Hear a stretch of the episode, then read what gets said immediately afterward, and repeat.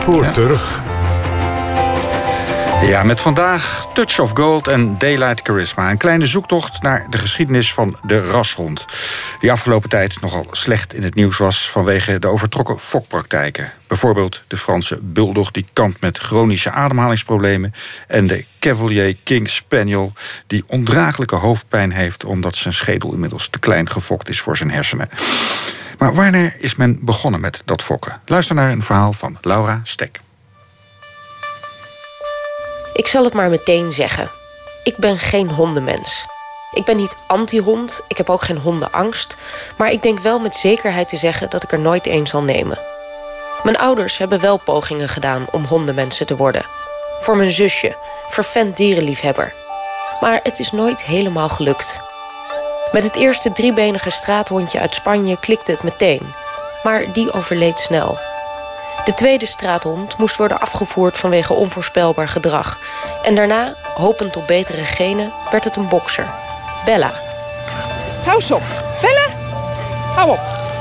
Dit is mijn moeder, drie jaar geleden. S'nachts lig ik er wel eens wakker van. Dan zie ik er zo tegenop om de volgende dag weer naar het park te moeten. En daar moeten zien te manoeuvreren tussen andere mensen en honden die zich allemaal wel gedragen. En dan denk ik wel eens, ja, kon ik er maar vanaf. Ook na vele puppycursussen bleef Bella onhandelbaar.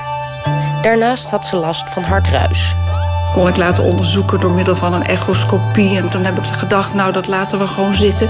Want als een keer heel hard rent, dus valt dood neer. Dan weet ik eerlijk gezegd niet of ik dat heel erg zou vinden. Bella woont nu in Limburg. De hartruis is onder controle. Naar aanleiding van de mislukte hondenepisodes vroeg ik me allereerst af: wat is nou meer kans op succes? Een vuilnisbak of de nu zo populaire rashond? Alle grotere honden hebben bijna allemaal HD-toestanden. Of ze hebben last van hun ellebogen. Of ze hebben gebitstoestanden. Of ze hebben oogellende. Eh, er zitten, overal zitten er rastypische gebreken. De Franse bulldog is eigenlijk een ziekelijk doorgefokt dier. Waarbij zijn hersenen niet meer goed in zijn schedel passen. Ja, hoe gek kun je het doen eigenlijk? Maar het is nog nooit bewezen dat die vuilnisbakhondjes gezonder zouden zijn. Ze zijn ook gefokt door lookalikes. Of misschien was hun grootvader wel een labrador. Ja, maar die zijn ook zo gezond. Helemaal niet waar. Helder. Maar wanneer is de mens überhaupt begonnen met het fokken van honden? En waarom willen we die rassen zo graag in stand houden? Het is echt cultureel erfgoed. Absoluut. Net als in een museum. Een kleine zoektocht dus naar de geschiedenis van de hond. En waar beter te beginnen dan bij Martin Gaus in zijn hondencentrum in Lelystad. Even kijken wat hiermee aan de hand is. Die eet poep, dat is een probleem. Dus hij heeft een probleem. Een, een, een psychisch probleem? Of ja, als je poep eet is lastig. Dat moet, dat moet je dan weer afleren. Uh... Rijko, kom maar. Rijko is een hele aardige hond. Rijko zit dus nu al tien maanden hier. Niemand wil hem hebben. Waarom niet? Nou, ze vinden hem te groot, maar hij is zo schattig. Moet je kijken hoe lief hij is. hij vindt het allemaal prachtig. Dag, schatje. Hond Raiko heeft alleen zijn uiterlijk niet mee. En dat is een probleem. Want mensen willen steeds vaker een hond die precies aan hun voorwaarden voldoet. We kopen auto's, een, Peugeot, een Mercedes of een Fiat of noem maar op... omdat we ons willen onderscheiden. En mensen kopen een hond op het gezicht. Dat is één grote brok emotie. En als mensen een platgeslagen smoel willen hebben, zijn die rare fokkers zijn bezig om platgeslagen smoelen te maken. En soms vinden ze het ook leuk om grote ogen te hebben. En dan krijg je grote ogen. En als ze zich erg opwinden, valt het oogje eruit. Dan hebben we dus een probleem. Dus met andere woorden, het babysyndroom. Van dat men valt op een menselijke uitdrukking, zorgt ervoor dat mensen dit soort honden, die helaas, die buldogjes en dergelijke, daardoor zo'n raar uiterlijk hebben gekregen. En dat is dus gebaseerd op hoe mensen zijn. Dus met andere woorden, een rasstandaard kan verworden. En een rasstandaard is het, de omschrijving van hoe een hond ideaal eruit zou moeten zien. Door die verwording hadden de fokkers van rashonden nogal slechte PR het afgelopen jaar. Daarom werd er een speciaal verfokprogramma in het leven geroepen om de extreme uitwassen in de fokkerij tegen te gaan. Het is niet de schuld van de fokkers, het is dus de schuld van de consument. Dus als wij een verkeerde wasmachine willen kopen, dan krijg je de rekening gepresenteerd. Dat is consequenties van gedrag. En wat die fokkers doen, die eh, fokken honden die de consument wil. Want die willen een, een, een brood verdienen. Toch is Gauws wel voor het behoud van de verschillende rashonden. Ik persoonlijk vind het prachtig als jij een gebruiksdoel heel keurig netjes in stand houdt.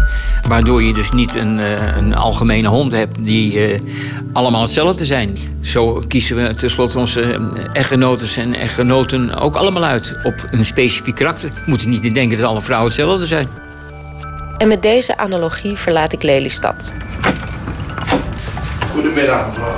Op naar Haarlem, waar in een groot en statig huis Martin van de Weijer woont. Hij weet alles van de herkomst van de hond. In de wandelgangen staat hij bekend als de kinoloog onder de kinologen. Hondenkenner dus. Ja, die, die kinderen overdrijven allemaal. Van de Weijer heeft het verdiende lintje op zijn colbert gespeld. Hij is een van de weinigen die allround keurmeester is. Dan mag je dus alle rassen beoordelen. En ik vermoed zo dat het een strenge keurmeester is. Weg ermee. Dit heeft geen enkele zin. Zit daar een hond onder of zit er alleen maar een geraamte met een partij haar? Dat ze ook geen van allen wisten hoe die voorhand nou precies moest zijn. Laat staan dat je ziet dat hij kan lopen. Dan zijn we helemaal verkeerd bezig. Ik hou niet van dat geknoei in geen enkel opzicht. Ga daar maar kippensoorten fokken. Daar kun je met van alles mee uithalen. Van de Weijer zelf groeit op in een tijd dat het nog bijzonder is om een rashond te hebben. De fokkerijen zijn kleinschalig, nog niet gericht op de massaconsument. Ik was de enige in de hele wijde omgeving. Alleen de jagers die hadden, die hadden bijna allemaal een griffon korthals. Maar ja, dat, was, dat waren gebruikshonden. Mijn eerste rashond was een draadharige Engelse Fox Terrier. Dat was mijn eerste rashond. 1933. Toen was ik acht jaar. Ja, dat was een, eh, dat was een geweldenaar. Bonzo. Bonzo zou later tijdens een bombardement omkomen. Hij wordt geraakt door een scherf. Ik heb hem nog wel eh, naar de hand eh, begraven. Want toen we terug waren van de evacuatie, toen lag hij er nog. Ja, bijna helemaal vergaan. En toen heb ik hem in de grond gegraven. Met de liefde voor Bonzo begint ook de interesse voor de kinologie. Ook Van de Weijer blijkt fel tegen de extremiteiten in de fokkerij te zijn. Die neus hoeft niet tegen die schedel aan te liggen. Staat er ook niet. Er staat duidelijk in de standaard dat je bij, bij, bij de bokser dat je 4 centimeter neus moet hebben. Bij, bij de Franse bulldog is het ongeveer een centimeter. Maar dat is voldoende. Je moet niet overdrijven. Maar hij is er vanuit een ander perspectief tegen dan Martin Gauss. Vanuit een conservatorperspectief. Want de rashond is cultureel erfgoed, vindt hij. Je kunt cultureel erfgoed bewaren als je diepgaande kennis hebt van je ras. Maar ja, alleen het is niet statisch. Want dat is nou de kunst om te zorgen dat het, dat specifieke genenbestand hè, dat dat bewaard blijft. En dat, daar komen natuurlijk kleine nuances in voor. Maar dan moet een goede fokker, die heeft dat in de gaten. Die denkt, ik wijk te veel af. En dat genenbestand van de verschillende honden is op een gegeven moment vastgelegd. Maar eerst nog een stapje terug. Want hoe zijn die rassen überhaupt ontstaan?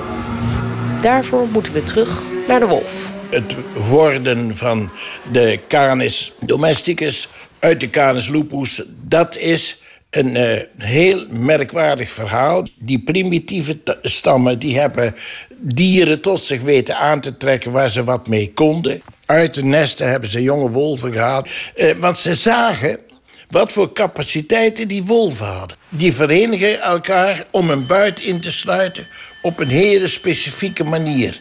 Door steeds maar weer die wolven aan te houden die het beste presteerden, is geleidelijk aan dat domesticatieproces ontstaan en hebben we de rasgroep van de herdershonden gekregen. Ze zijn ontstaan in het Centraal-Aziatisch gedeelte en zelfs het noordelijk gedeelte. Sommigen beweren dat het alleen maar de zuidelijke wolven zijn geweest, maar dat interesseert me helemaal geen lor. Maar die dieren die zijn geselecteerd met een bepaald doel en dat was een kei, keiharde selectie. De dieren die niet deugden, die werden afgemaakt. En via de wolf komen we direct op de kern van Van de Weijers betoog.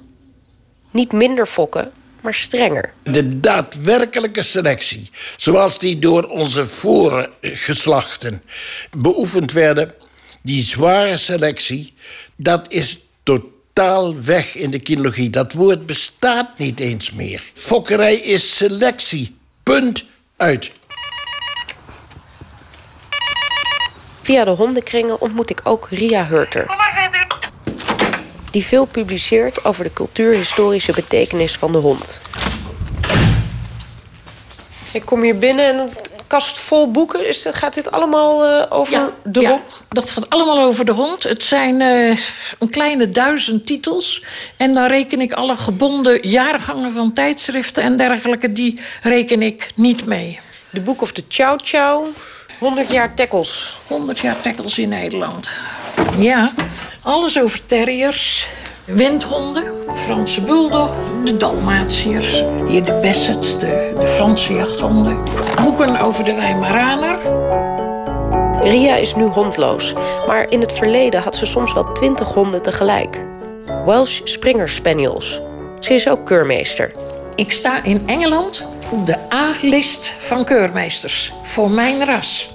Maar ik ben geen keurmeester onder de Nederlandse regels. Alleen onder de regels van de Engelse kennelclub. En dat zijn weer andere regels Dat dan... zijn andere regels. En hier moet de spaniel volgens die Engelse regels aan voldoen. Niet te lichte ogen, schedel niet te breed. De stevigheid van het dijbeen achter. Een rustige uitstraling, soft expression. De kleur van de vacht is belangrijk. Rich red en white. De achterhand, die niet overhoekt mag zijn. De staart moet eh, niet te laag aangezet zijn.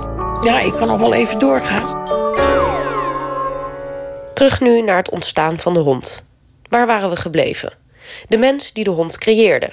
En de farce van de onbezoedelde oerhond. De historie van rashonden die loopt helemaal parallel aan de geschiedenis van de mens.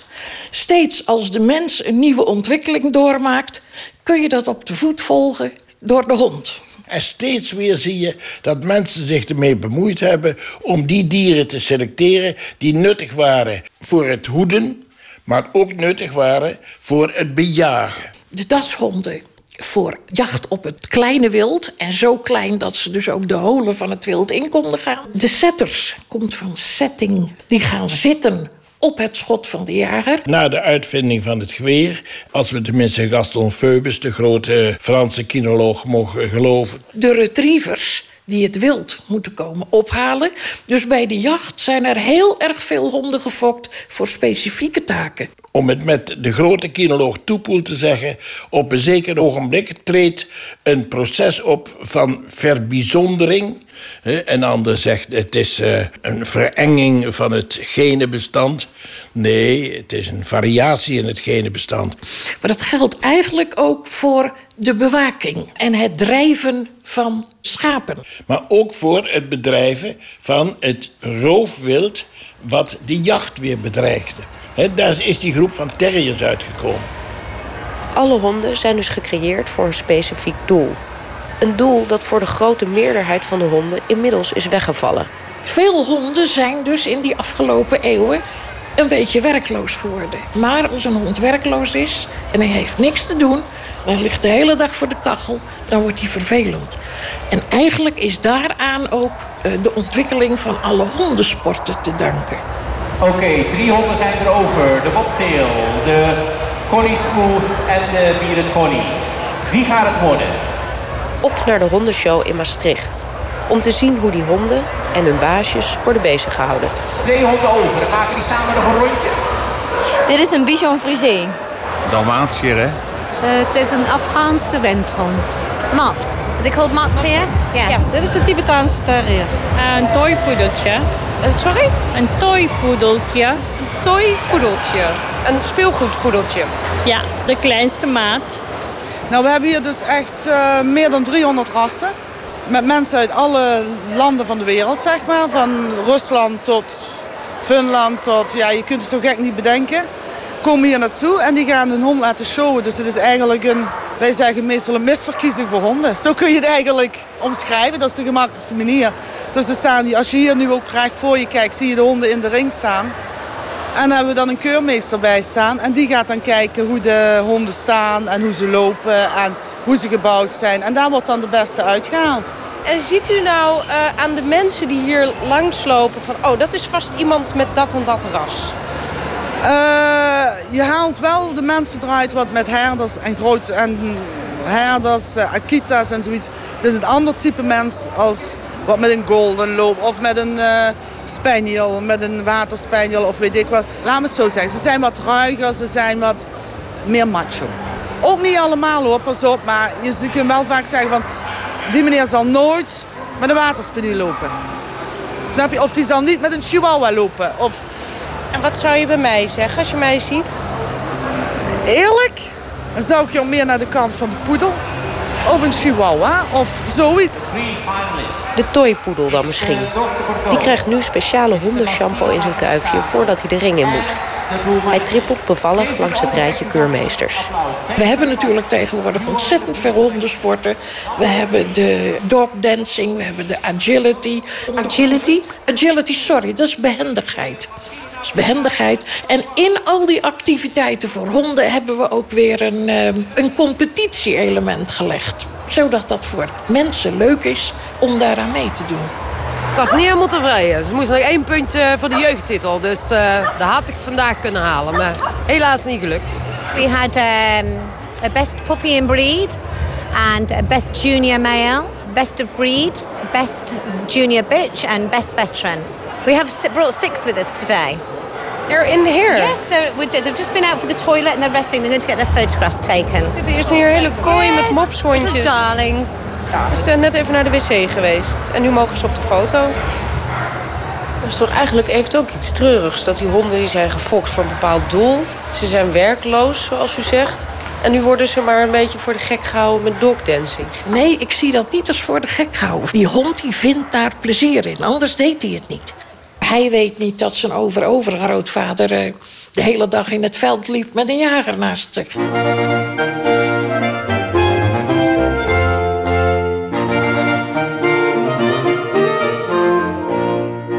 Als je in de 17e en de 18e eeuw kijkt, dan zie je dat die macht van de royals, de macht van patriciërs, dat die langzaam taant en dat het maken, tussen aanhalingstekens, van hondenrassen doorgaat naar de gewone man.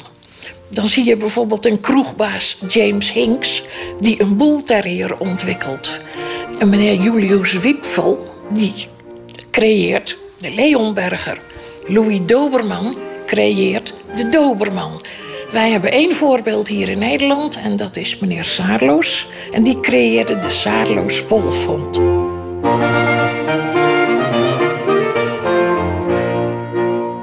Zo ontstaan er steeds meer rassen. En men krijgt een neiging om die rassen te documenteren. Vooral de 19e eeuw is de eeuw van de klassificering. Dan wil men alles in een hokje stoppen, in een doosje doen. We hebben Carl Linnaeus, de, de bioloog, die elk vlindertje apart beschreef, elk bijtje apart beschreef. Nu, die drang om dat te gaan doen is er in de 19e eeuw ook. En in de 19e eeuw worden er dan ook van bijna, van bijna alle honden die we nu kennen, worden er rasbeschrijvingen gemaakt. 1850, dat is een bijzonder belangrijke uh, periode, het midden van de, van, van de 19e eeuw. Dan worden geleidelijk aan worden de honden bij elkaar gebracht naar tentoonstellingen toe. En toen is er ook de behoefte gekomen om die honden te beschrijven. Aanvankelijk die eerste standaards, dat is, dat is klungelwerk van, van, van de grootste orde. Maar toen was dat nog allemaal heel primitief. Maar men moest wat doen, punten aangeven. Want de ene vond dit een goede hond en de andere vond dat een goede hond. Zei ja jongens, maar het lijkt niet op elkaar. Toen kwam het tentoonstellingswezen kwam op. En in Engeland hoofdzakelijk. Dat doel was dus inderdaad vergelijken met je collega Fokker... oordeel vragen van de keurmeester. En dat is eigenlijk nu ja, ik zou eerlijk moeten zeggen dat het is verworden tot alleen maar winnen, winnen en nog eens winnen.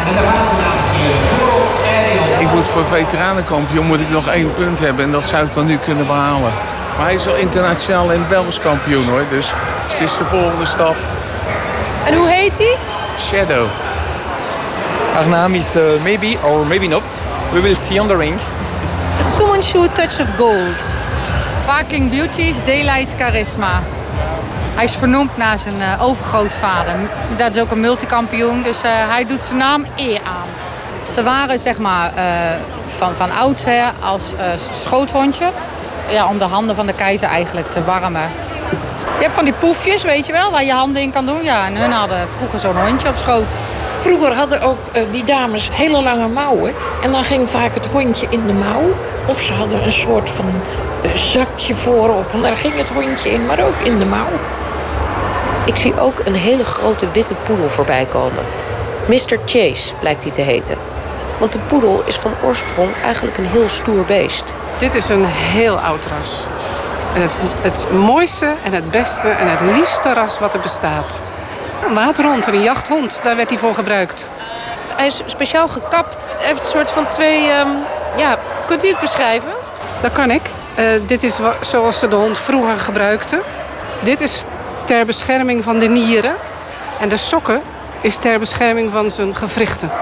En de rest is weggeschoren, want anders kan hij niet makkelijk uh, zwemmen. Komt weer helemaal terug tegenwoordig. Hè? Tegenwoordig kan je een uh, poedel huren voor op je trouwdag. Dat is wel heel droevig. Van heroïsche waterhond naar bruidsmeisje. Het is dus met de komst van de hondententoonstellingen dat er meer aandacht komt voor het uiterlijk. En wat je ermee kan doen. Denk nou eens aan, het prachtige ras de Sint-Bernard. Dat, die, daar in, in Zwitserland dat voortreffelijke werk deed met die, die monniken van het hospice. He, die, uh, die honden die dan uh, de sneeuw ingingen en die verdwaalde, die, die verdwaalde personen wisten op te sporen. He, en zo nodig de eerste hulp verleende met een beetje cognac, he, want dat hadden ze bij zich. Die hebben daar een prachtig gras ontwikkeld. Maar dat werd op een zeker moment door de tentoonstellingsgenealogie ontdekt. En dan wordt het ras veranderd. Die honden van het hospice, dat waren betrekkelijk hoogbenige honden. Ja, hoogbenig, dat wil zeggen de, de afstand van de ellebogen tot aan de grond. Hè. Dan krijg je die mensen die vinden dat hoofd interessant. Het hoofd wordt zwaarder, het lichaam wordt zwaarder, het lichaam wordt dieper. Nou, op plaats krijg je bijna kortbenige honden. Dat is fout. Helemaal fout, dat moet je niet doen. Als Van de Weijer het over conserveren heeft, dan heeft hij het dus over de 19e eeuwse hond. Beschreven in de vroege rasstandaard. Dat moet bewaard blijven. Dat typische rasbeeld dat toen ontwikkeld is. Wie mocht er eigenlijk dan aan die rasstandaard? Alleen de rasvereniging in het land van oorsprong. En dan waren natuurlijk niet alle landen van de wereld waren lid van de, van de Fédération Synologique Internationale. Dat is het overkoepelend orgaan. Maar bijvoorbeeld een land als, als China, dat doet nu wel mee, maar deed toen niet mee. En dus voor die Chinese rassen, en daar waren er heel veel van in Engeland ontwikkeld. Denk maar aan de mopshond, de Pekingese, de Chow Chow. Toen ontfermde Engeland zich over die standaard. En dat was dan het land van patronage. Het mogen niet verbazen dat Van der Weijer ook geen voorstander is van het creëren van nieuwe rassen. Absoluut niet. Absoluut niet. We hebben rassen genoeg. Dan kun je de per Peruviaanse naakthonden... en dan ineens staat er een bij met lang haar. Dat is een ander ras geworden omdat hij lang haar heeft. Ja, maar ik moet hem wel als een Peruviaanse naakthond beoordelen. Eerst was hij vooral nuttig, toen werd zijn uiterlijk interessant. Maar wanneer is de hond een verlengstuk van het gezin geworden? De hond als vriend. Wanneer is dat idee ontstaan? Daarvoor ontmoet ik Erno Eskens. Programmadirecteur bij de Internationale School voor Wijsbegeerte. En ik heb een paar boeken geschreven. Onder andere een beestachtige geschiedenis van de filosofie. Dus het is eigenlijk een boek geworden waarin mens-dierverhoudingen centraal staan. En aan de hand daarvan loop ik dwars door de geschiedenis van de filosofie heen. Einde van de verlichting, begin van de romantiek, zie je dat honden als uh, echte eh, gezelschapsdieren worden afgebeeld. Dus dan zie je portretten van een man met zijn hond... en dan zie je eigenlijk dat die hond een vriend is geworden plotseling... in plaats van een symbool is geworden. Voor die tijd is de, is de hond dus eigenlijk wordt gebruikt in de jacht. Uh, en daar heb je er heel veel van dus. En ze zijn dus ook geen individuen in die tijd. Je ziet ze wel op schilderijen trouwens. Maar daar hebben ze ofwel als dienst om de jacht te laten zien... ofwel ze hebben uh, een symbolische functie. En zeker in die middeleeuwen hebben die honden bijna altijd symbolische functies. Um, Zoals? Nou, de bekendste is denk ik de ontrouw. Hè? En, en, maar ook de trouw. Dat is heel curieus. Dus als de hond bij een vrouw staat... en je ziet een beetje een Jan Steenachtige setting... dan staat de hond voor ontrouw. Uh, maar als de hond bij een man staat, uh, dan is het heel vaak juist dat het de trouwe hond is die bij zijn partner blijft. Nou, dit zegt ook heel veel over onze samenleving. ja, ja, eigenlijk wel, ja, eigenlijk wel. Dus daar heb je meer de. Het kan ook voor onreinheid staan bijvoorbeeld. Of voor reinheid. Je moet dus heel goed opletten als je een hond op een schilderij ziet. Dan betekent die de ene keer iets totaal anders dan de andere keer. De hond is een dienstbode of een symbool. En ze hebben geen ziel, zo werd er gedacht. In de oudheid is de gedachte dat ze wel een, een ziel hebben, maar dat die dat is een deeltje van de ziel zoals wij die hebben missen, namelijk het intellect. Maar zodra de christenen aan de macht komen, verdwijnt dat idee langzamerhand. En wordt het idee dat dieren helemaal geen ziel hebben. En uh, Descartes zal uiteindelijk zeggen dat dieren automaten zijn. En die gaat dan ook allerlei experimenten op honden uitvoeren. Waarbij die ze levend vastbindt en opensnijdt om te kijken hoe de bloedsomloop gaat en zo. En dan gillen die dieren natuurlijk als een gek. En dan zegt hij, ja, maar ja, ze hebben toch geen ziel. Hè? En, en omdat ze geen ziel hebben, hebben ze ook geen ervaring van tijd. Dus uh, ze hebben dan wel pijn. Maar uh, die pijn, die ervaren ze niet. Dus dat is een gekke gedachte. Maar Descartes denkt echt dat je pijn kunt hebben zonder hem te ervaren. Maar dat idee begint langzaam te veranderen met de toenemende interesse in de anatomie van het menselijk en dierlijk lichaam. En daar blijkt steeds uit dat dieren toch wel heel erg op mensen lijken. Uh, we hebben dezelfde zenuwopbouw en dezelfde spieren en ook dezelfde hersenstructuur zo ongeveer. Er zijn wel wat afwijkingen, maar in grote lijnen lijken we op elkaar. Dat was eigenlijk ontdekking 1. Het tweede punt is dat men een soort afkeer gaat krijgen van uh, de stad. En dat zie je met name bij iemand als Jean-Jacques Rousseau. Uh, die dan uh, lekker gaat wandelen en die dan de stad als, ja, als iets onechts gaat ervaren. In de stad daar hebben mensen maniertjes en regeltjes. En Rousseau keert zich er op een gegeven moment tegenaf. En die zegt, ik voel mij het lekkerst op het moment dat ik in de natuur ben... lekker aan het wandelen, met zijn hond overigens. En hij besluit dan op een gegeven moment ook om en ik denk dat hij daarin de eerste is om zijn hond niet meer te uh, commanderen. Op het moment dat, je, dat de vrijheid in de natuur ligt, dan moet die natuur ook zichzelf mogen zijn. En dat betekent niet dat wij als intellecten even onze wil aan de natuur mogen opleggen. En hij besluit dan zijn hond niet meer te commanderen en zijn hond te zien als. Martin Gauss uh, avant la lettre. Ja, eigenlijk wel. Ja. Levert bij hem op dat het dier een soort uh, voorbeeld wordt voor de mens. Dus in plaats van dat dier een bediende is, is het dier nu plotseling een ideaal. Het beste voorbeeld van de hond als ideaalbeeld is te vinden bij het graf van de Newfoundlander van Lord Byron, die onverwachts aan hondsdolheid overleed en Byron verslagen achterliet. Lord Byron maakte een, een, een, soort plaquette voor zijn hond Botswain op een gegeven moment. Met een prachtige dicht erover dat hij heel veel goede vrienden heeft gehad in het leven. Maar toch maar één echte goede vriend. En dat is dan natuurlijk zijn hond Botswain. En dan begint het met dat daar op deze plek de potten van Botswain zijn neergelegd. Dan zie je hier dus de, dat het, de hond eigenlijk die is in life the firmest friend. The first to welcome, foremost to defend. Whose honest heart is uh, still his master's own. Whose labors, fights, lives, breathes for him alone. Unhonored falls, unnoticed all his worth. Denied in heaven the soul he held on earth. While man, vain insect, hopes to be forgiven. Dat is het hoogste wat wij kunnen krijgen. Hè? Dus die hond die gaat naar de hemel, maar wij, veen insects, wij zullen, ja, wij kunnen alleen maar hopen dat we ons van alles wordt vergeven. Wij zijn onzuivere wezens. Misschien moet de hond ons wel afleiden van het feit dat wij zelf niet perfect zijn. Door mooi te zijn, onderscheidend, modisch, vrolijk, gehoorzaam en gezellig. Dat zijn eigenlijk best hoge eisen aan een levend wezen. Bovendien zijn het botsende belangen. De gewenste uiterlijke kenmerken gaan niet altijd samen met een goede gezondheid of een prettig karakter. Paradoxaal genoeg is de hond inmiddels zowel een volwaardig gezinslid als een object dat in alle opzichten perfect moet zijn. Net zo goed als dat je een bed koopt waar je na zes maanden doorzakt en dan mag je terug naar Auping. Dan zegt ze ja, het bed voldoet niet aan de verwachtingen. En zo is het met honden ook. Een hond is dus bij de huidige wetgeving is het een artikel geworden, een zaak. Men probeerde een juridisch dichtgetimmerde definitie te vormen van gezondheid. En dat lukt niet. Het is bijna het, het, het, Volkswagen-syndroom, heb ik het idee. Eigenlijk heeft hij dus een rastypisch gebrek nu. Dus die Volkswagen die gaat zichzelf opnieuw uitvinden. Ik denk dat dat met, met dieren exact hetzelfde is. Dan krijg je langzamerhand krijg je dus weer een, een, ras wat weer beter wordt en wat weer opfleurt. Op een gegeven moment dan is je ras gewoon dood. En dan willen ze waarschijnlijk een ander ras invoegen. Ja. En dan zit je daar weer mee. Hé Dylan? Dit was Spoor terug over de geschiedenis van de rashond. Voor meer informatie verwijs ik naar onze site npogeschiedenis.nl